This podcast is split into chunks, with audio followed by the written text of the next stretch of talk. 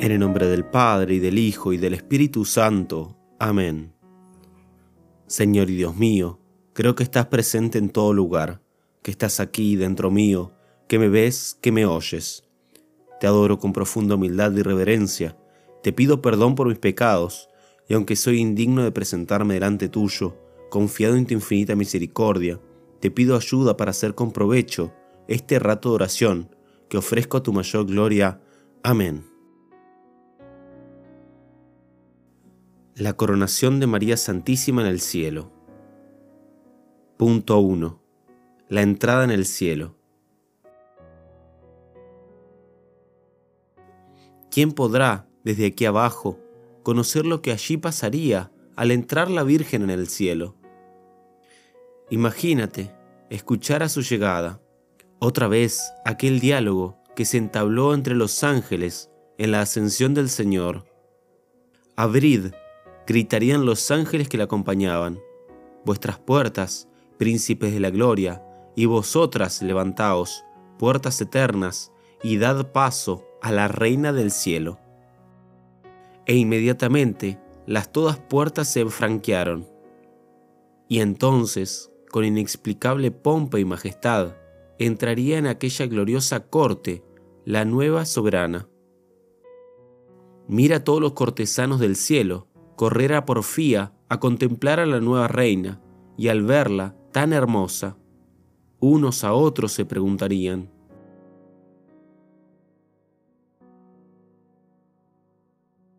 ¿quién es esta que desde el desierto del mundo, lugar de cardos y espinas, se levanta a estas alturas, no sostenida por mano de los ángeles, sino apoyadas en los brazos del mismo Dios? Y otros responderían, es la madre de nuestro Dios y de nuestro Rey, la santa de los santos, la pura, la inmaculada, la obra más hermosa de la creación entera, la que va a ser coronada como reina nuestra.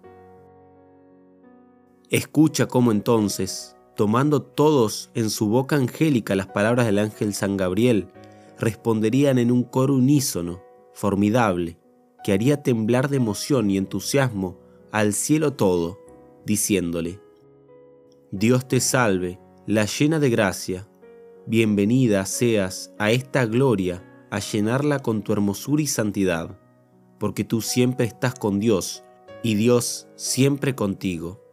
Por eso eres la bendita entre todas las criaturas, y vas ahora a sentarte en el trono más alto, el más cercano que puede existir junto a Dios. Únete a los ángeles, alégrate con ellos, más que ellos aún, pues si ellos la llaman reina, tú la puedes llamar madre, y ten un santo orgullo al ver a tu madre, más espléndida que la aurora, más bella que la luna, más clara y brillante que el sol, temible como un ejército en orden de batalla, aclamada por todas las jerarquías y coros angélicos al ver así entrar en su gloria.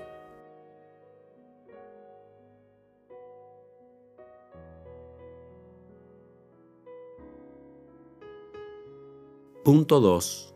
La coronación y el homenaje. Todo esto, con ser tan hermoso, no era al fin más que la entrada, ya que la gran apoteosis se verificó cuando el Dios del cielo, saliendo a su encuentro, la invita a sentarse en el trono que a su dignidad de madre de Dios correspondía, y al ser coronada como reina. Ven y serás coronada, le diría con la corona preparada desde la eternidad.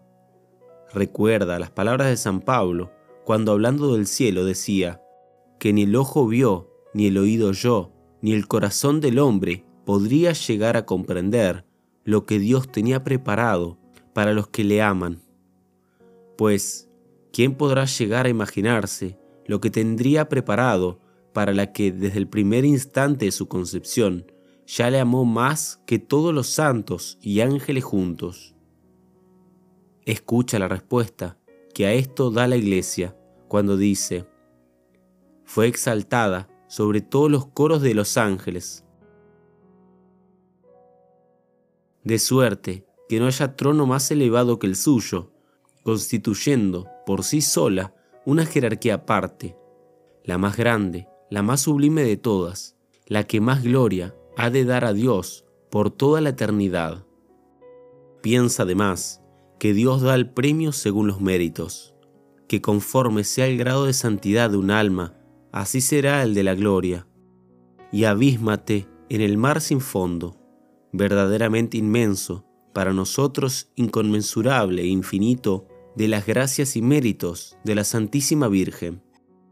Y así te podrás dar una idea de la inmensa infinita también inconmensurable, de su gloria en el cielo.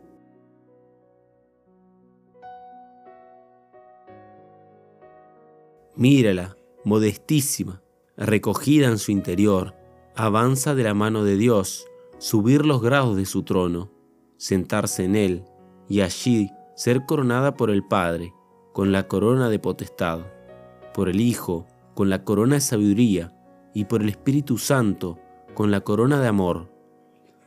Mírala coronada por la pureza más que angélica de su corazón, de su espíritu, de su cuerpo inmaculado por la obediencia más perfecta, por la humildad más profunda, en fin, por aquella su caridad ardiente que la hizo vivir y morir de amor de Dios.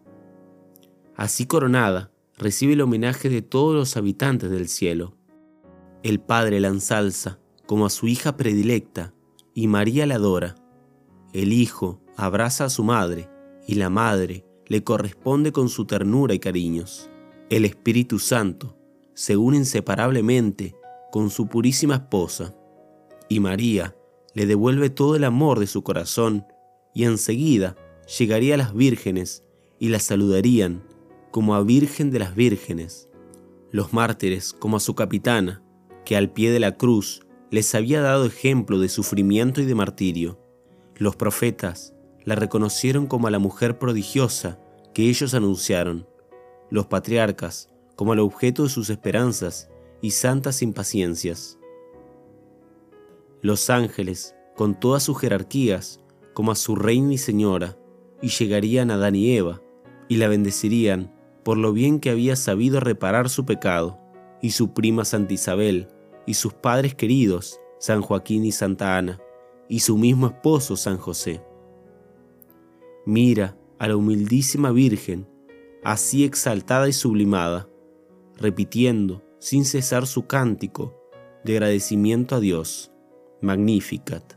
Qué bien se entiende ahora todas aquellas palabras, porque miró la humildad de su esclava, por eso ha hecho en mí grandes cosas, el que es todopoderoso, y así me llamarán, bienaventurada todas las generaciones. No te contentes con admitirla en su grandioso triunfo, ni el cantar de su poder y grandeza, aprovechate de ella y pídele que te enseñe el camino de la más profunda humildad e imitación suya. Pues María, coronada en el cielo, es la encarnación y el cumplimiento más exacto de las palabras de Dios. El que se humilla será ensalzado.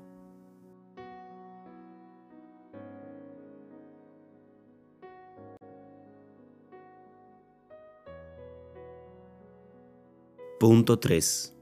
La corona del poder.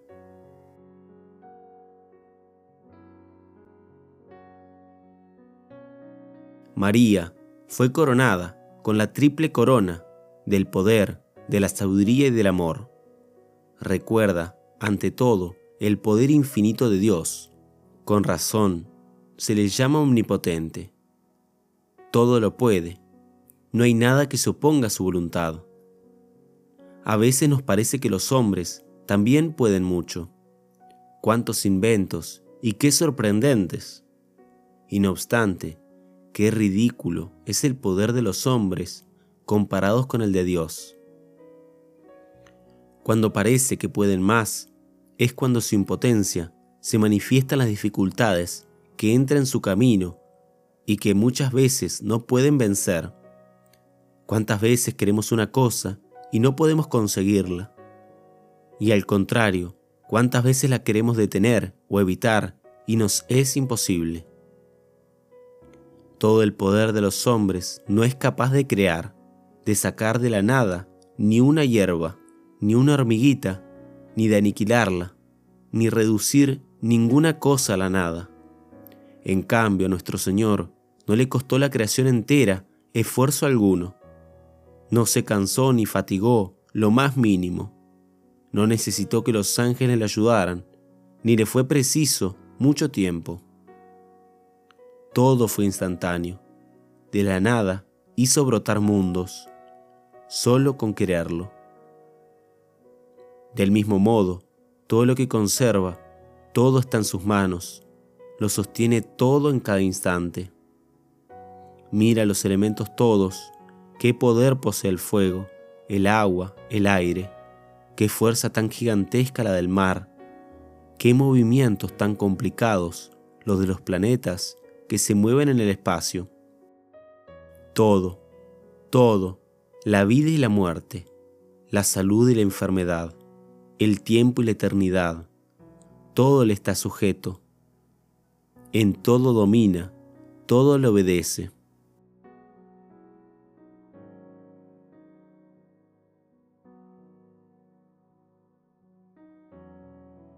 Punto 4. Omnipotencia de María. Pues bien, mira ahora esta omnipotencia, toda entera, traspasa, por así decirlo, o comunicada a la Santísima Virgen.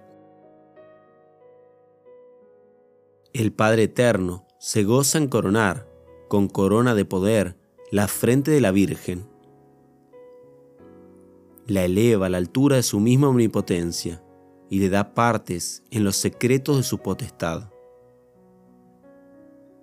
Ya que María tiene todo poder sobre las criaturas del cielo, de la tierra y de los abismos.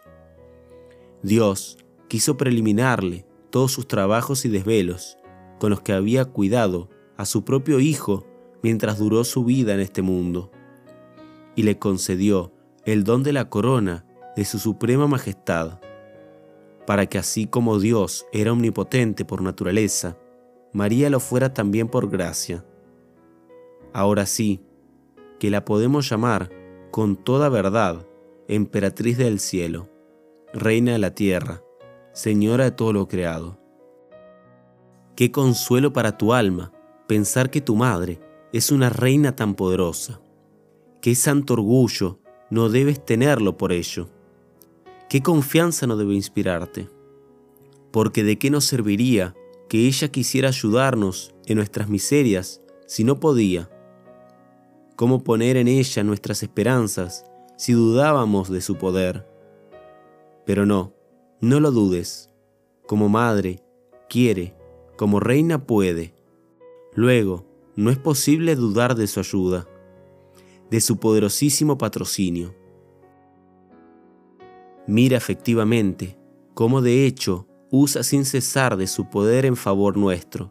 Su omnipotencia no es tan solo un título de gloria, no es algo meramente honorífico, sin utilidad práctica, ni un momento está inactiva el poder de María, no abusa de su poder, no la emplea caprichosamente, la medida de su poder es su voluntad. Pero esta voluntad está inseparablemente unida a la voluntad divina. Puede todo lo que quiere, pero ni quiere ni puede querer más que lo que quiere Dios. Y como Dios quiere salvar al mundo, quiere santificar las almas. Por eso, sobre todo, ejercita ella toda la fuerza inmensa de su poder. Cuántos pecadores por ella se han arrepentido, cuántos santos a ella deben su santidad. Cuántas gracias nos han dado sus manos a los que en ella han confiado. Da gracias a Dios por esta magnífica corona que ha colocado en la cabeza de la Santísima Virgen. Pues si para ella es la corona gloriosa, es para ti provechosísima. Alégrate con tu Madre querida al verla de este modo, exaltada hasta participar del poder del mismo Dios. Y repite muchas veces, la reina del cielo y de los ángeles es mi madre. No te olvides nunca de eso, pero sobre todo, cuando más necesidad tengas y que para ayudarte hará todo lo que sea necesario. Pues hasta milagros y prodigios no le importan, ya que nada le cuesta hacerlos. Que esta confianza aliente toda tu vida y nunca te deje llevar por el desaliento.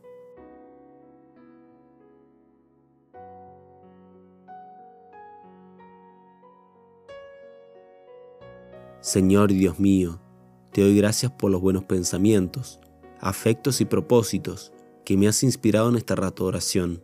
Te los ofrezco a tu mayor gloria y te pido gracia eficaz para ponerlos en práctica, que pueda cumplir en todas las cosas tu santa voluntad. Amén. Sagrado Corazón de Jesús, en vos confío. Inmaculado Corazón de María, sed la salvación del alma mía.